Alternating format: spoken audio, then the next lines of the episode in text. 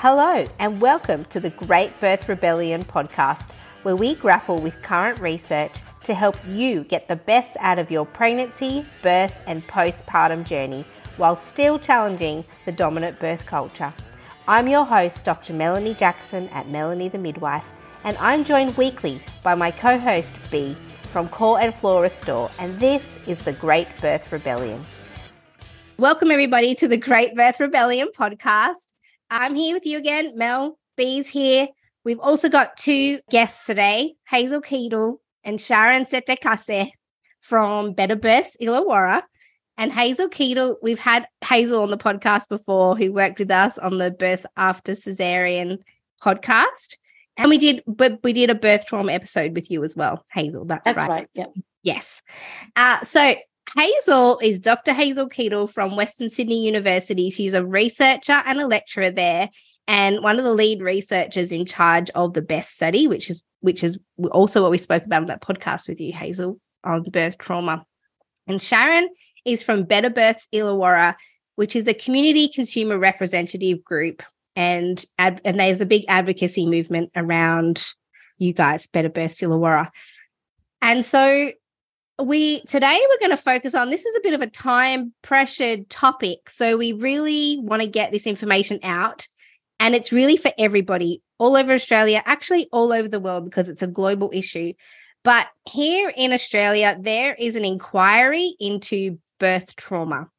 So this means that politicians and people who are in charge and run our country have caught wind of the issue of obstetric violence and birth trauma and they're interested in learning more. And they've asked us, the citizens, to give our input and give our submissions to this inquiry. And so today we're discussing this inquiry. We want to talk about the bare bones of it, how it started, the anatomy of how change happens, and what you can do to make a difference in this space in Australia, but also for those listening internationally, there's a model building here of how we can replicate this situation and interest and inquiry into this issue all over the world, all over Australia. So listen up, guys, pull in, turn up the volume. Don't turn this off, right? Please don't turn this off. If you are thinking, I'm not in New South Wales, this doesn't apply to me. If you're thinking that right now, please keep listening because this is the starting block. And if we don't get this right, the rest of the country is not going to have a chance, not even going to have a chance, right? This is going to be our foundation for changing birth trauma. And I'm going to cry because, oh, love. well, it's huge, right? And we're not, we haven't, we're not at the point where we're going to change it yet. So I've just spent the whole weekend starting to train people in healing birth trauma, but I don't want to keep doing that. I don't want it to exist anymore. And if we don't, if the government doesn't get enough submissions, then they go, this isn't a thing, and nothing will be done, not only in New South Wales, but nationwide and internationally. So we have this incredible opportunity now to make change. And if we stuff it up, no one else will get a chance. So please keep listening from the bottom of my heart. Please keep listening all the women and all the families need us to really change this. Oh my god, I'm not even bleeding. oh, darling, oh, it's just so big. we don't, this is healthcare. We don't want to band-aid it anymore. We want to prevent it. And this is the prevention. So this isn't just a New South Wales thing. This isn't everybody everywhere in the world. And this is our chance for change. And we're not there. Right. So keep listening ring all your friends in New South Wales. Make I'm not allowed to say that, but just ring your friends in New South Wales and get them to put a submission in. Because this, if we can get this right, then we'll get it right for the rest for the rest of the of the country and the B always brings the appropriate level of emotion to these podcasts, and I so appreciate it. I was talking about birth trauma getting passionate, but please keep listening because then you'll have the knowledge of what we need to do when it comes to your place. Absolutely. This is the energy we need for this topic. All right. Well, let's get into it. Hazel, I'm going to kick off with you. Can you just, for anybody who's not yet involved in this inquiry, doesn't know anything about it, can we start from the very beginning? What is this inquiry into birth trauma? Politically, where are we at? How did it start? All the things. Yeah, this is so exciting. It is, oh, it's unprecedented. This has ever happened. It's had a an interesting background because it it's all about getting someone who's interested in the topic, someone who's important, someone who's got influence, and someone who's in government. And so it's actually come from a few different avenues. Really importantly, it's come from consumer organizations. So we have some amazing maternity consumer organizations across Australia. And actually, you know, these were national ones that were, that were working on this. And so we had um, representatives from Maternity Choices and also from Maternity Consumer Network and others. And there started to be, and certainly Aisha from uh, Maternity Choices is fantastic at reaching out and trying to get hold of people.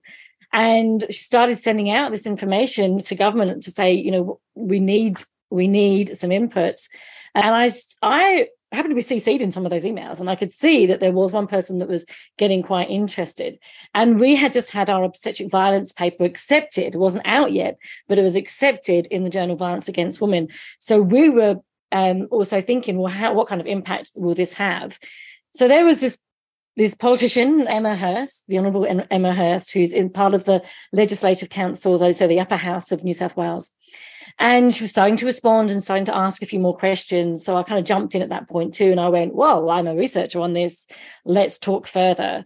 So not only were the consumer organizations working on it, we then stepped in as well and said, let's meet.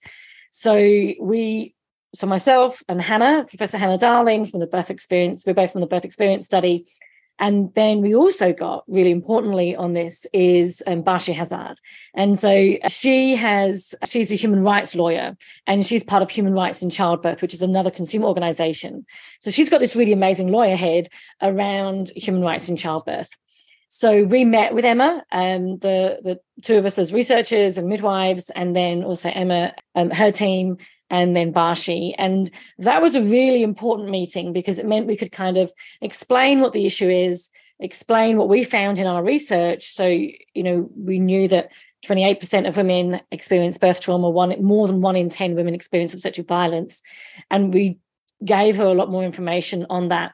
And then we had a series of meetings actually, and we started looking at well, what does what would change actually look like? You know, there's one thing complaining about it, but what actually would change look like? And that was really vital that Bashi was involved in that. And we're talking about what legislation could look like and all these ideas. And Tess is part of Emma's team and she's a lawyer as well. And so, you know, there was all these kind of lawyer speak, which is very exciting. And then I remember actually saying to Emma, well, what would this even look like? Like, how do we you know, this is new to me. Like, how do we even get this started? And that's when she first mentioned to me, well, if we put together draft legislation, we would then look at asking for an inquiry. And that's the first that I heard about inquiry.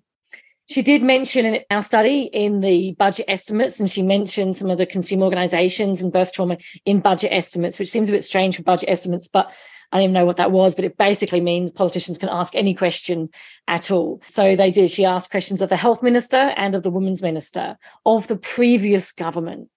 So then we've had a change of government in New South Wales, and we ha- now have Labor in in in sitting, but Emma is still there because Emma's got a secure seat, and she's actually independent because she's from the member of the she's a member of the Animal Justice Party. So suddenly there was, I guess, a lot more pressure. There was more change. There was more opportunity.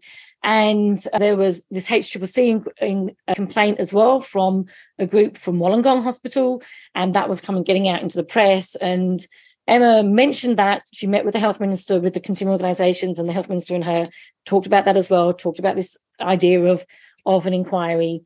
And then one morning, I got a very excited phone call from Emma's Tess, who works for Emma, rang me and said we've got an inquiry and it's going to happen really really quickly. And so they we've been also been working on the terms of reference in the background.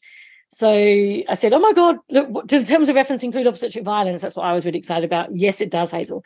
So it came out like we, we managed to get some more media on it and then the inquiry was open for submissions. So what the process is is they've got a select committee from cross party members for, of government in the upper house who will read the submissions that come through and also run some hearings and then at the end of all of that go away and come up with some recommendations based on everything that they've heard.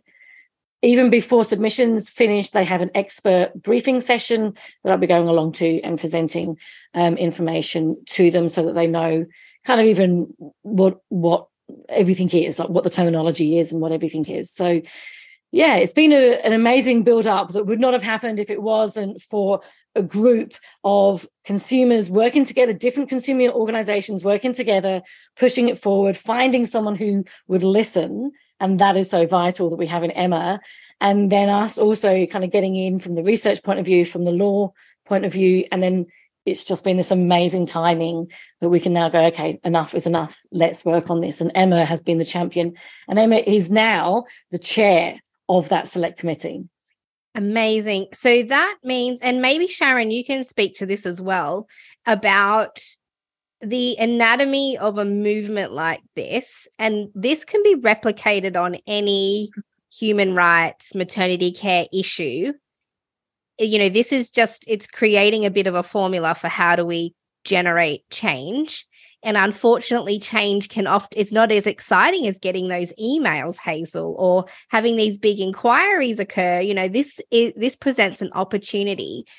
But in my experience is that that big change can be boring time consuming and sharon you were talking earlier about the importance of allegiances you know through mm. generating this change so can you talk to the talk to us about how do we create this kind of change and movement and to get the attention of the important people the emmas of the world yeah. Uh, sure. Uh, what needs to happen Thanks, Mel.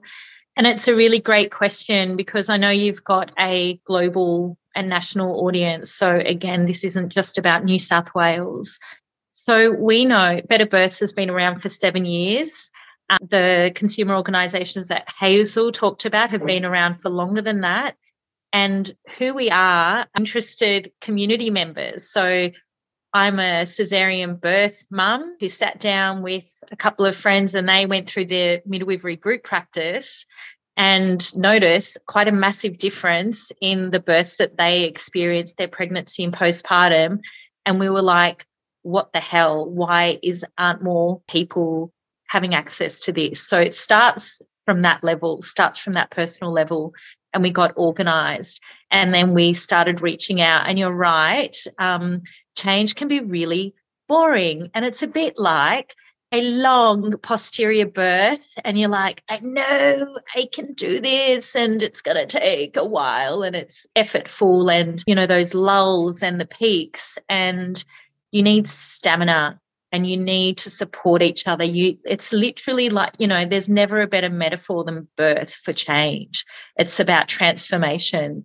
So you need to be aligning yourself and in alliances with other groups. So reaching out, having a coffee with the you know the group up the road at the next local health district or you know with the local dads group or whatever it is and also the importance of reaching out to your local MPs I couldn't, you know, I didn't think that I would ever get in touch with the member for the Shooters and Fishers Party because what the hell do they have to do with birth? Well, they do. You know, they're part of the community as well, and they have power and they have a say and a seat at the table where decisions are made and where budgets are decided. So, you know, sometimes it's those unlikely bedfellows that you, you know, you need to talk with. And so in terms of change it takes ages. It's it's you know my background's in international human rights and advocacy. And we know that sometimes it takes decades or it takes a generation for things to shift. So you know patience stamina commitment is absolutely crucial. And those partnerships and alliances are just as important and that's how this inquiry started and probably how the one you know, when it happens in Victoria, when it happens in Western Australia, when it happens in Tasmania, when it happens in, you know, New Zealand, wherever it is, that's how you need to start. It sounds very grassroots. It's not coming top down. So I think that's the other thing that we really need to realize is that it doesn't matter who you are you know if you throw a rock in the in the pond it's going to create a ripple. And that starts from you person listening to this podcast you know whatever your background is. Mm. and so this is within reach of virtually everybody to start being a piece in the puzzle of change. So what it's sort of became obvious to me as you were talking is that hazel couldn't have done it by herself Better Birth Illawarra couldn't have done it by theirself. You know, the Great Birth Rebellion will be a tiny little piece in the puzzle of change, even just in this recording. You know, the person who puts in a submission, Hazel, when you go and do your presentation, all these little pieces of the puzzle generate change. So we have to be just a person in the link of change. We're not going to be the you know the big hero there's not going to be a glamorous awards party for any of us for doing this work so I think, yeah, let's just be realistic about how change happens. Thanks, Sharon. That was super important for people to realize that it's this did not come from government. This came from consumers and people and professionals at different levels. So Mhm. we're all part of that. Well, Hazel, can you tell us why do we need this inquiry? Oh, well, I think just for that, we need to have a change. You know, one in three women experiencing birth trauma, one in 10 experiencing obstetric violence, that, that's not okay. When we put that across uh, Australia, that's thousands of women a year. And this inquiry is giving another level of voice because at the end of the day, you know, our policies, our guidelines, you know, our directives come from policy makers, and there's the government influence with that. So the fact that they're listening and they're interested in learning more is major. And it's given that opportunity to have that voice from every submission that goes in. They are reading them. Like I met with the organizers of the inquiry the other day, and these were two women who have no idea about birth trauma, even though they've had their own experiences. And they're reading every single one of them, and you know it's impacting them. And then it, you know it will go to the select committee as well. So it change isn't going to happen only from the ground up. Like we've got to have change from all levels and this is this voice from the ground up has now impacted this level and now this level of hearing and that's fantastic. So we've got to make make the best of this opportunity. Like i i saw one comment on one of my posts saying oh well you know nothing will happen from this. Well we haven't done this before. Like we haven't had this happen before. And we've all got a role in making sure that it is listened to that you know people do have put in submissions that people do go to the hearings and share their stories. And then when the recommendations come out that we actually we actually hold them to account and say well you made those recommendations. What are you going to do about it? Where are you going to put your money into that? You know if you've come up with this recommendation then what are you going to do with that? So it's really powerful because it means these recommendations are going to be read at a much bigger level and there's going to be people that are held to account you know they might be looking at health services and saying well this needs to be better in this area therefore you need to make this change. So it, it's a really important inquiry. We've not really seen this happen before. So i think we've just really got to jump on board and make as big a voice as we can get as many submissions as we can and then hold them accountable for their recommendations. Who gets to come up with the recommendations? How is So that? How does that happen? Because as a as a midwife who is a lover of research, and we sit here, Mel and I, and we look at the evidence, and there's so much of it for midwifery continuity of care. There's beautiful evidence for doulas. We know. We know the answer already. We know what the recommendations need to be. We know we have the solution. We've just never been heard, or the solutions hasn't been implemented. And then all of a sudden, we get these recommendations that just come out of left field. And I think that is where a lot of people's frustrations are, right? Like we just keep putting more and more money into these things. And I see that those people's hesitate like people's hesitation. It's where's midwifery continuity of care? Because we've got randomized control trials. So who gets to develop it develop those recommendations? Do we know? Well, I think the interesting thing about this inquiry is it's focusing on birth trauma and looking at preventative birth trauma. So the attitude is this could be prevented, and how can we prevent that? So certainly in the um, report that we're putting together for it from the birth experience study, we're also showing that. You know, we're showing that not only do midwifery models of care do all the things that you say, you actually end up with less traumatized women too, and that hasn't really had too much of a voice and we're going to be putting that that voice out there so i think that you know there's there's you know big inquiries into maternity care which are absolutely important and needed. But this is actually then on you know women are coming out of of this maternity care system traumatized. And so how do we focus on that? The other thing i do want to just mention is uh, you know the select committee are the select committee but they obviously have their own backgrounds as well. And um, and they bring that to it. And they really do have you know that wish to to make make experiences for women better. I mean emma herself from her background is is a psychologist. And from the very beginning they've reached out to us and said how can we make this trauma informed so as part of the um, expert team they've actually got a, a trauma informed uh, perinatal psychologist. To be part of the team. Even how they do the hearings they're going to make sure that they that that is all designed so that it's not re-traumatizing women. And even just from like watching it from that design side makes me think yeah they're, they're taking this seriously they're not just going come up here and talk and share your stories and get re-traumatized they're actually going how can we do this in a really sensitive sensitive way uh, but I guess as loud as we are to make this inquiry happen, we just got to be as loud as we are to make sure that the recommendations go out there. And those recommendations will be based from the select committee after they've read all the submissions and listened to all the hearings. And the hearings will have a variety of women and experts speaking at those hearings.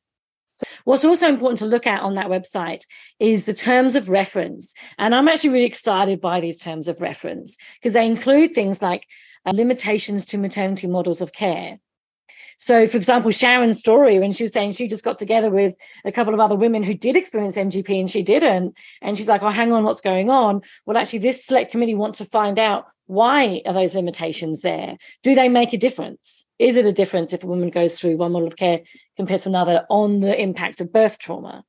So uh, we've got a committee of politicians only that are going to make the recommendations, but they've done it. You are confident is what I'm hearing in A, the way they have set it up, and B, the way they're listening.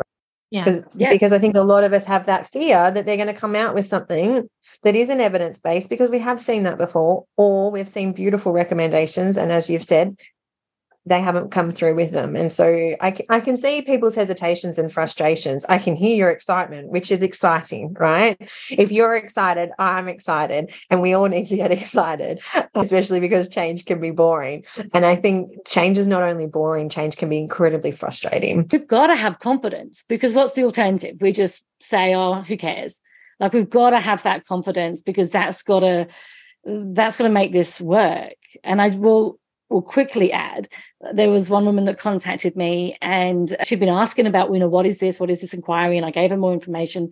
And then she submitted her story. And then she wrote back to me and said that she'd been wanting to make a complaint for the last few years and had never wasn't sure how to do it. But writing it down as hard as that was, writing it down, putting it into that inquiry made her feel so good because she thought her pain was actually going to impact other people and it was going to try and prevent this from happening to further women.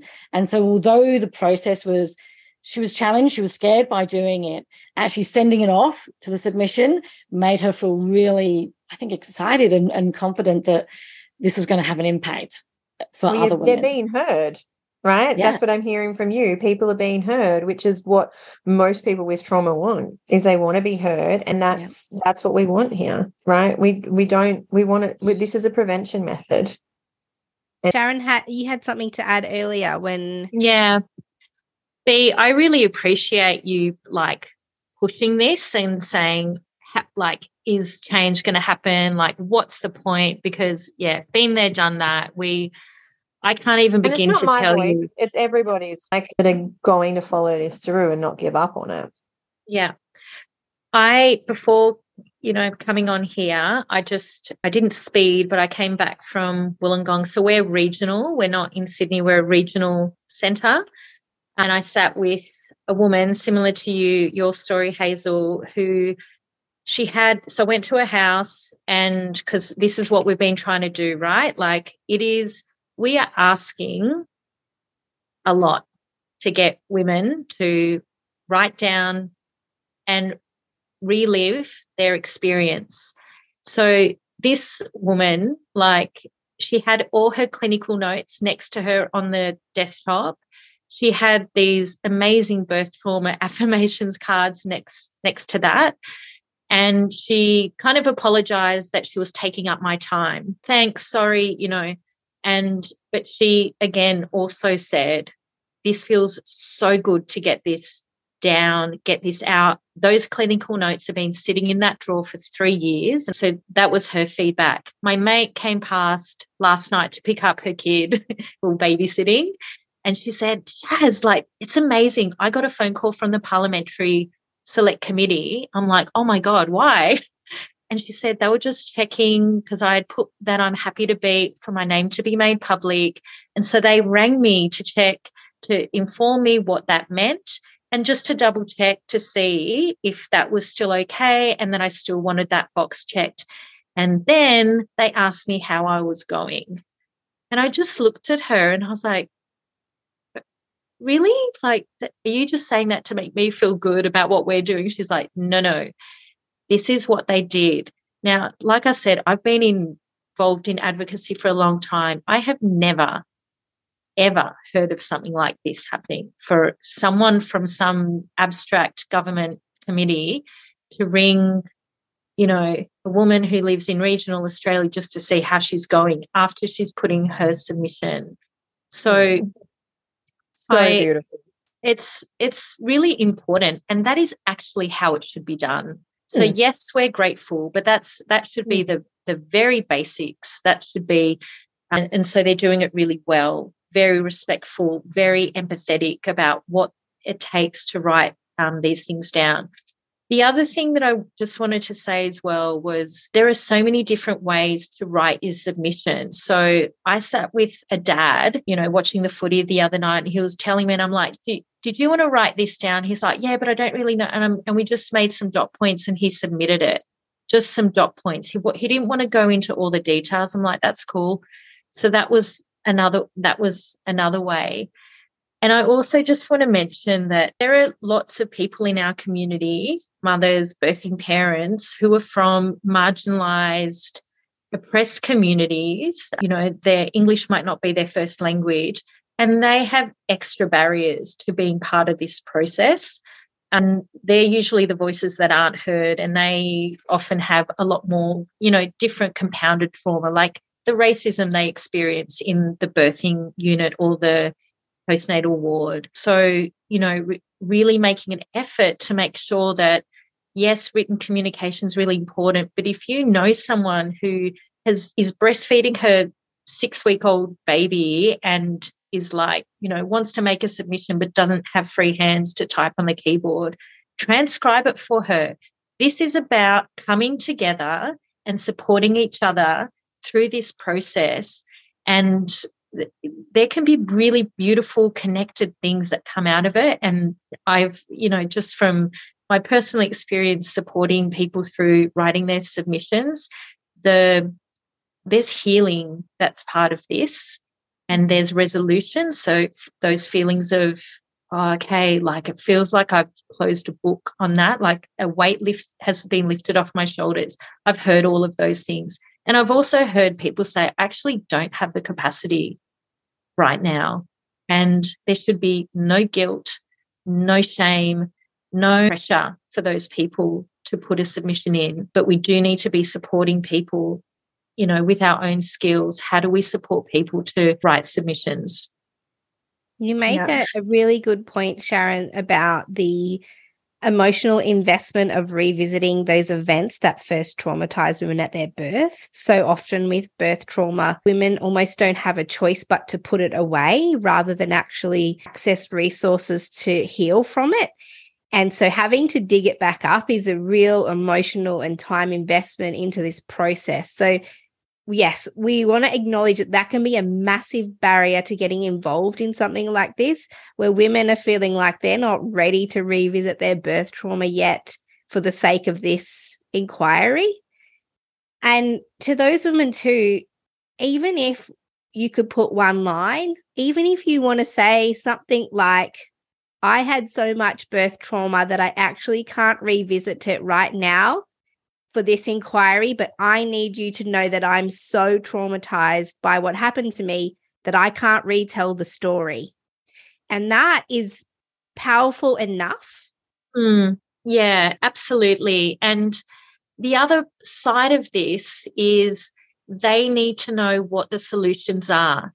So even like we, you know, if you if you don't want to and you have absolutely every right not to have to rewrite what happened, but write down what you wish had happened. What do you wish had happened in your pregnancy, in your labor, in your birth, in your postpartum? What do you know would have made things different for you? And you can just write that. You don't even have to go into your story.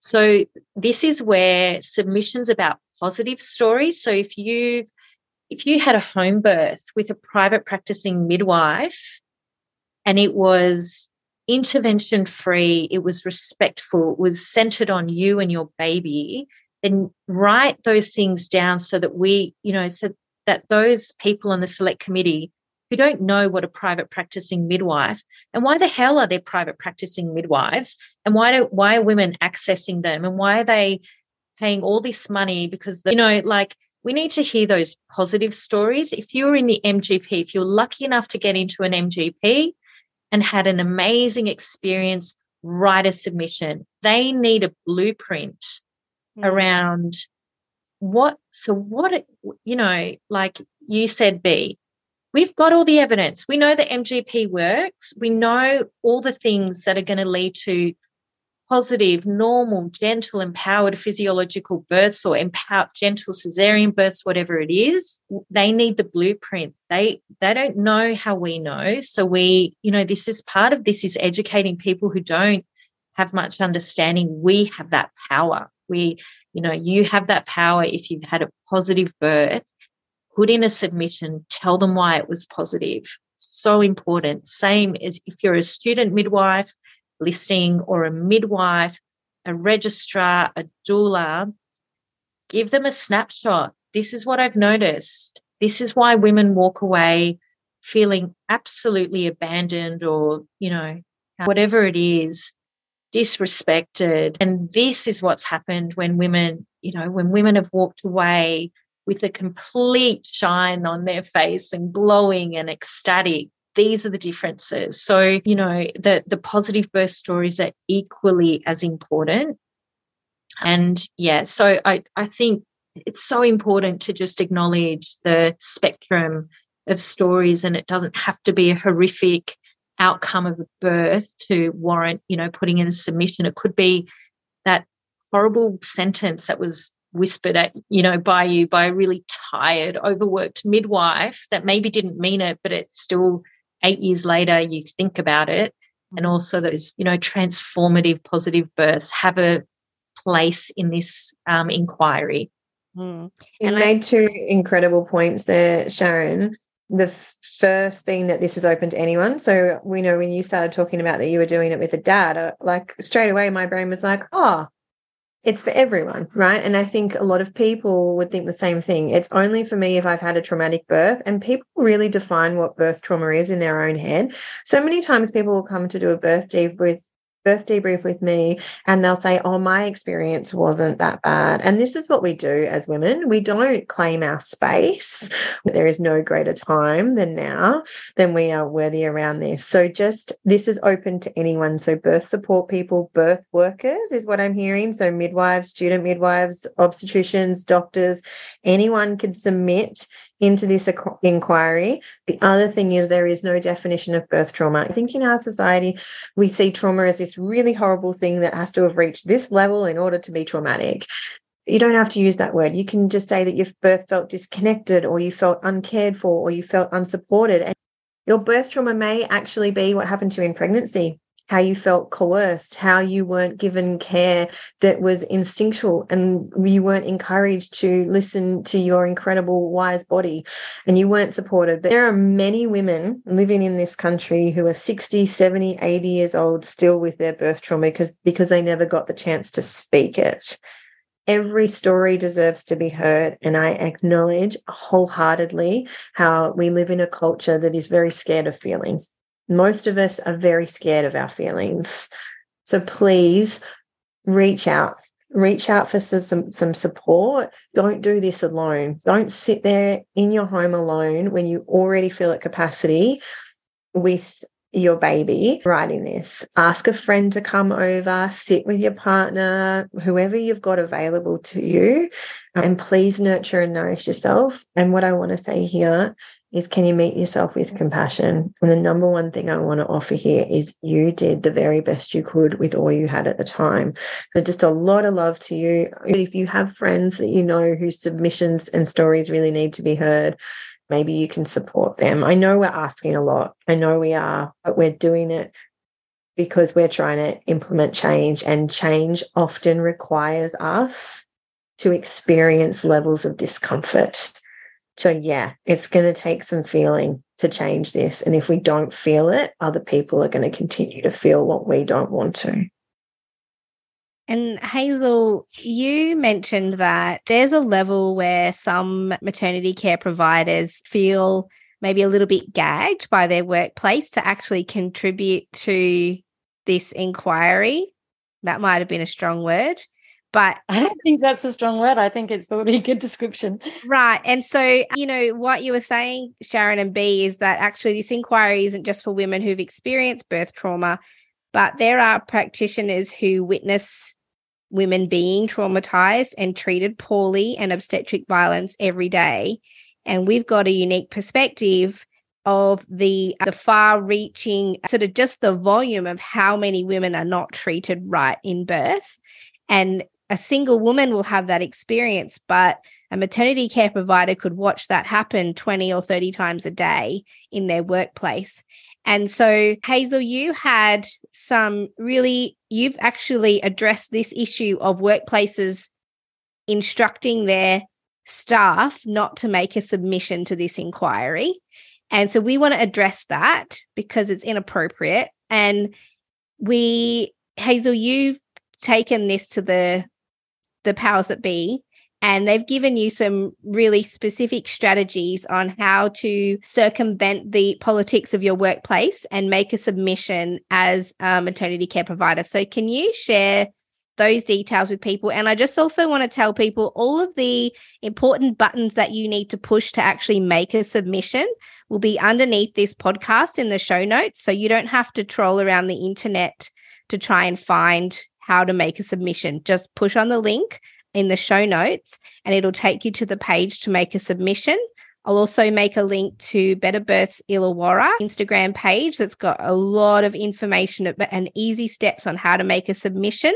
And B's got, I'll put a link up. B's got um, a link in her linked LinkedIn. Is that in the no? What's it called? It's just in Linktree, so it's in Linktree. my bio. I've just put it there and so make it super easy. Yeah, and so, Hazel, can you give us some tips for maternity care providers who feel like they can't make a submission because they're concerned about the impact that that might have? Because some of these com- submissions can be made public. And so, uh, yeah, could you speak to that, Hazel? Yeah, absolutely. And it is, it's actually really important to share, you know, what you see and what you've witnessed. And certainly as a senior lecturer at Western Sydney, you know, I hear these stories from our students so much. You know, they've they come back and they're like, I've witnessed this, I've seen this, and we've got to process it with them. and it's it's challenging and it has an ongoing impact too you know these this traumatizes clinicians and you know you are uh, you, you could experience vicarious trauma you can experience burnout uh, from seeing this over and over again. And we don't want our clinicians to leave their jobs because they're getting burnout because of witnessing this. So let's just stop it so they don't have to witness it. And we can have more midwives and clinicians staying in their jobs because we need you. So what the fear can be is that, you know, if I if I put my name to this and I mention things, then I could get into trouble for it. And there's been some kind of alluding to to that by some of the clinicians that I've spoken to. Now, when I did speak to the organisers of the of the inquiry, and I said, "How can we approach this?" They said that it's it's how you describe it. So, first of all, you don't need to name your hospital, but you can describe it. So you could say that you work in a medium-sized regional hospital in New South Wales, or you can you say you can work in a tertiary referral centre in a major city in New, in New South Wales. You don't have to name the city, you don't have to name the suburb, the area, the town. You can use general terms such as regional, city, rural, remote, that kind of information. And New South Wales is a big area, so you know you're not going to be able to identify. And unfortunately, it is these stories will be so common that somebody could read that and then they'd be like, well, that could easily be any of these towns, right? Because it's a it's a common experience. The other thing is you can ask for your name to be withheld. So if the submission then goes um, uh, is made public after the inquiry, then they will withhold your name and the same wonderful people that rang up the woman to see if she was okay go through the submission and make sure that they remove anything that's identifying from that if you've accidentally put something in. Pretty much like what we do in research when you know we say don't share anything and then they share absolutely everything and then we have to take bits out. So that de-identifying process will happen if that's what you ask for. And you don't have to identify either like individual accounts of it. You can give a general feel. You, you could say something like, you know, I'm I've been a midwife for X amount of years in a large regional hospital, and I've experienced birth trauma in such as this. And so you don't have to identify a specific example that happened. You could you can generalize it. You don't put women's names in there. Like as a clinician you wouldn't do that anyway because you understand confidentiality. But you know you don't have to make it really identifying because this committee can't step in and make a change to that particular scenario that is for you know other processes to do. They want to know what your experience is from witnessing it over the time uh, how it impacts you is another important thing. And you know that's not identifying anything. How does witnessing birth trauma or obstetric violence impact you as a clinician? It might be that you know i i after x amount of time working in this area i had to move to a different area because i could no longer continuously witness this, for example. So, you know, the committee will want to know how it's impacted you. Or maybe it will be that you you can say, and I love what Sharon was saying about, you know, looking at the positive stuff as well. It could be that you did witness it and you experienced it doing one model of care, but maybe you moved into a different model of care and then you've seen the changes because of that. That is gold. Like that is information we really need. So even if you're thinking, well, right now I work in a great model of care, I'm a you know, private midwife, I'm this, I'm that but actually if you have experienced it and that actually that actually made you change what you were doing so that you could give a different model of care and then you can see an impact a positive impact of that tell them that as well. So i guess the main take home for that is one don't feel threatened that you can't make a submission because you can. Two you can keep your name withheld so that doesn't need to come out. And two and three you make things general. Generalize the hospital that you're in generalize the experiences that, that you've had and you you won't get into trouble for that.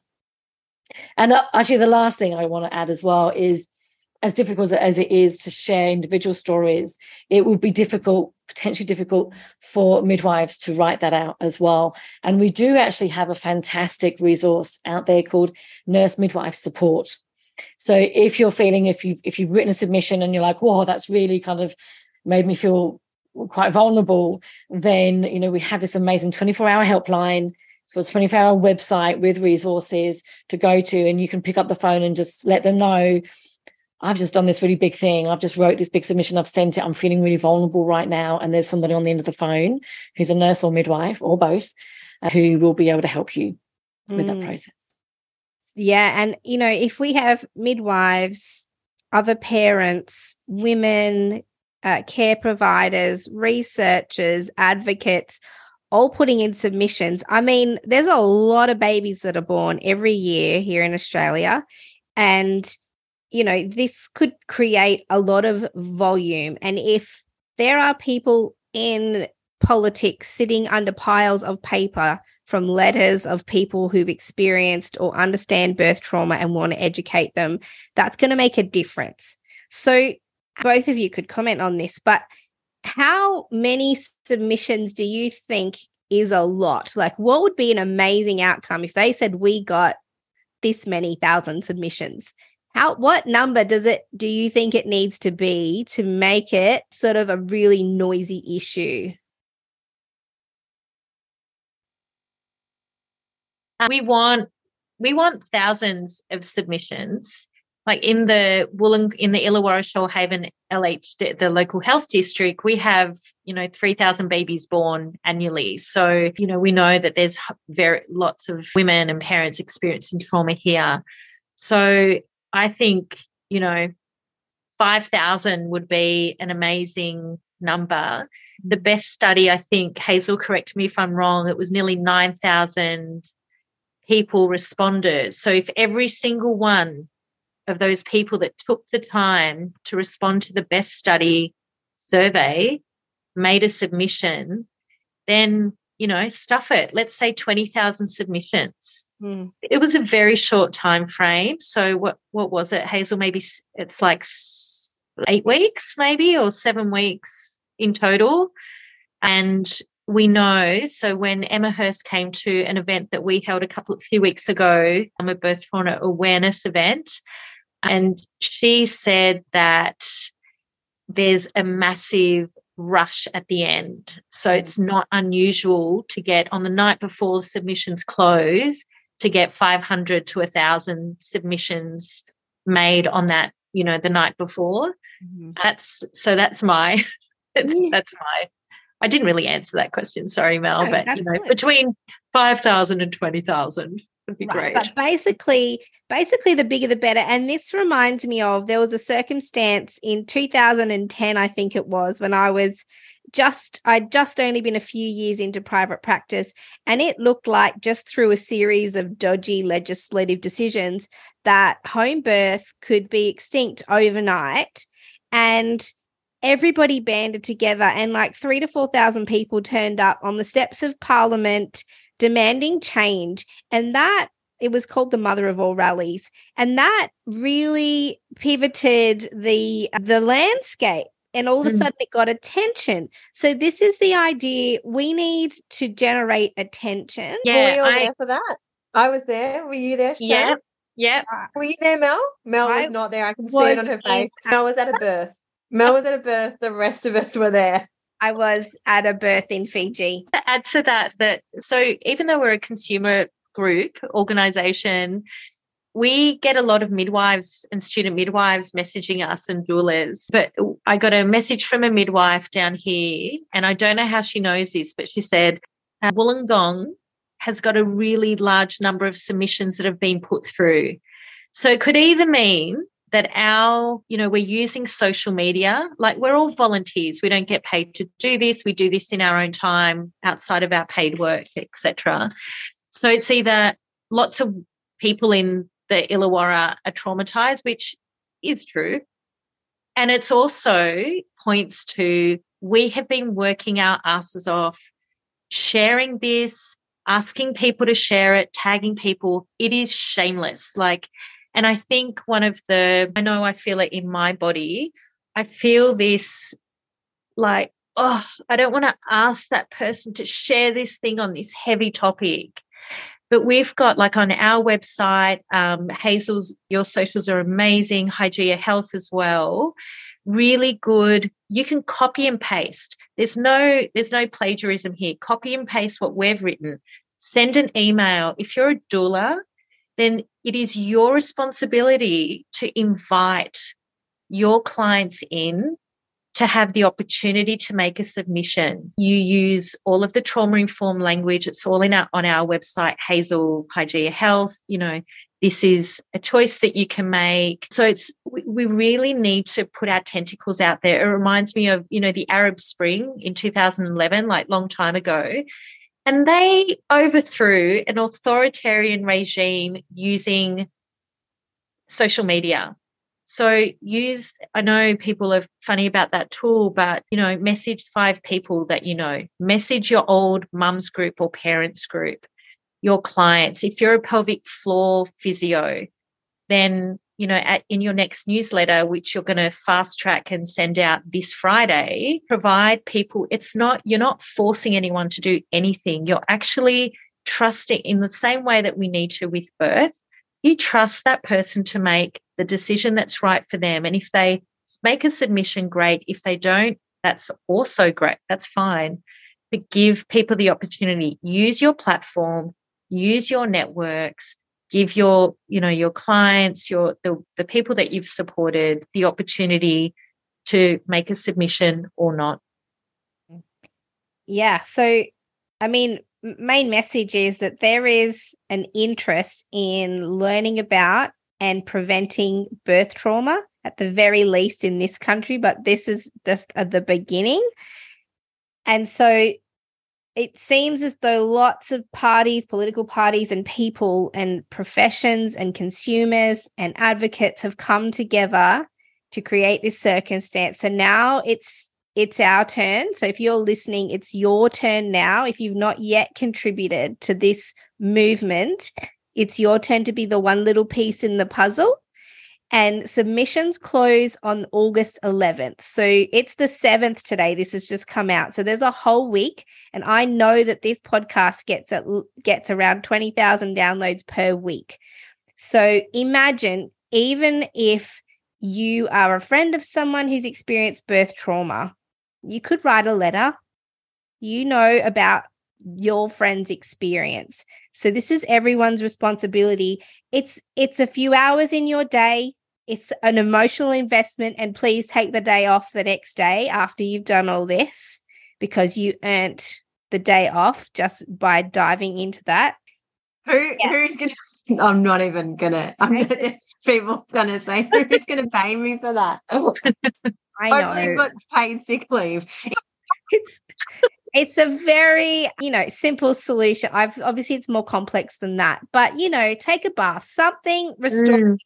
Yeah. After what you had to do, acknowledge that it's going to be an expensive emotional ad- adventure to do this thing and take time to recover from that how whatever that looks like for you i would dig many holes in the garden after making a submission and my submission i'm not coming from a background of birth trauma but i did a phd which showed that women make birth choices based on the experiences of their previous birth and birth trauma and that'll be my angle for my submission. And so this can come from lots of people. Yeah you don't we have to have birthed in the system. like we yeah, definitely don't have researchers to put that in because we are we're putting a whole submission in from the birth experience study, and so we have a responsibility as academics, as teachers, as midwives, and as researchers to use the data that we've got in and and throw that in there as well. Mm. And you don't have to have birthed in the system. Like the system needs to hear about those that aren't birthing in the system as well and why.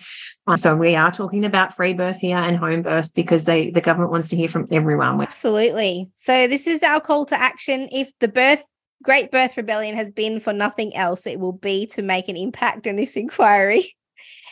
So thanks everybody for for sitting with us in this episode. If you're listening to this after the inquiry closes on August 11th, the work is not over.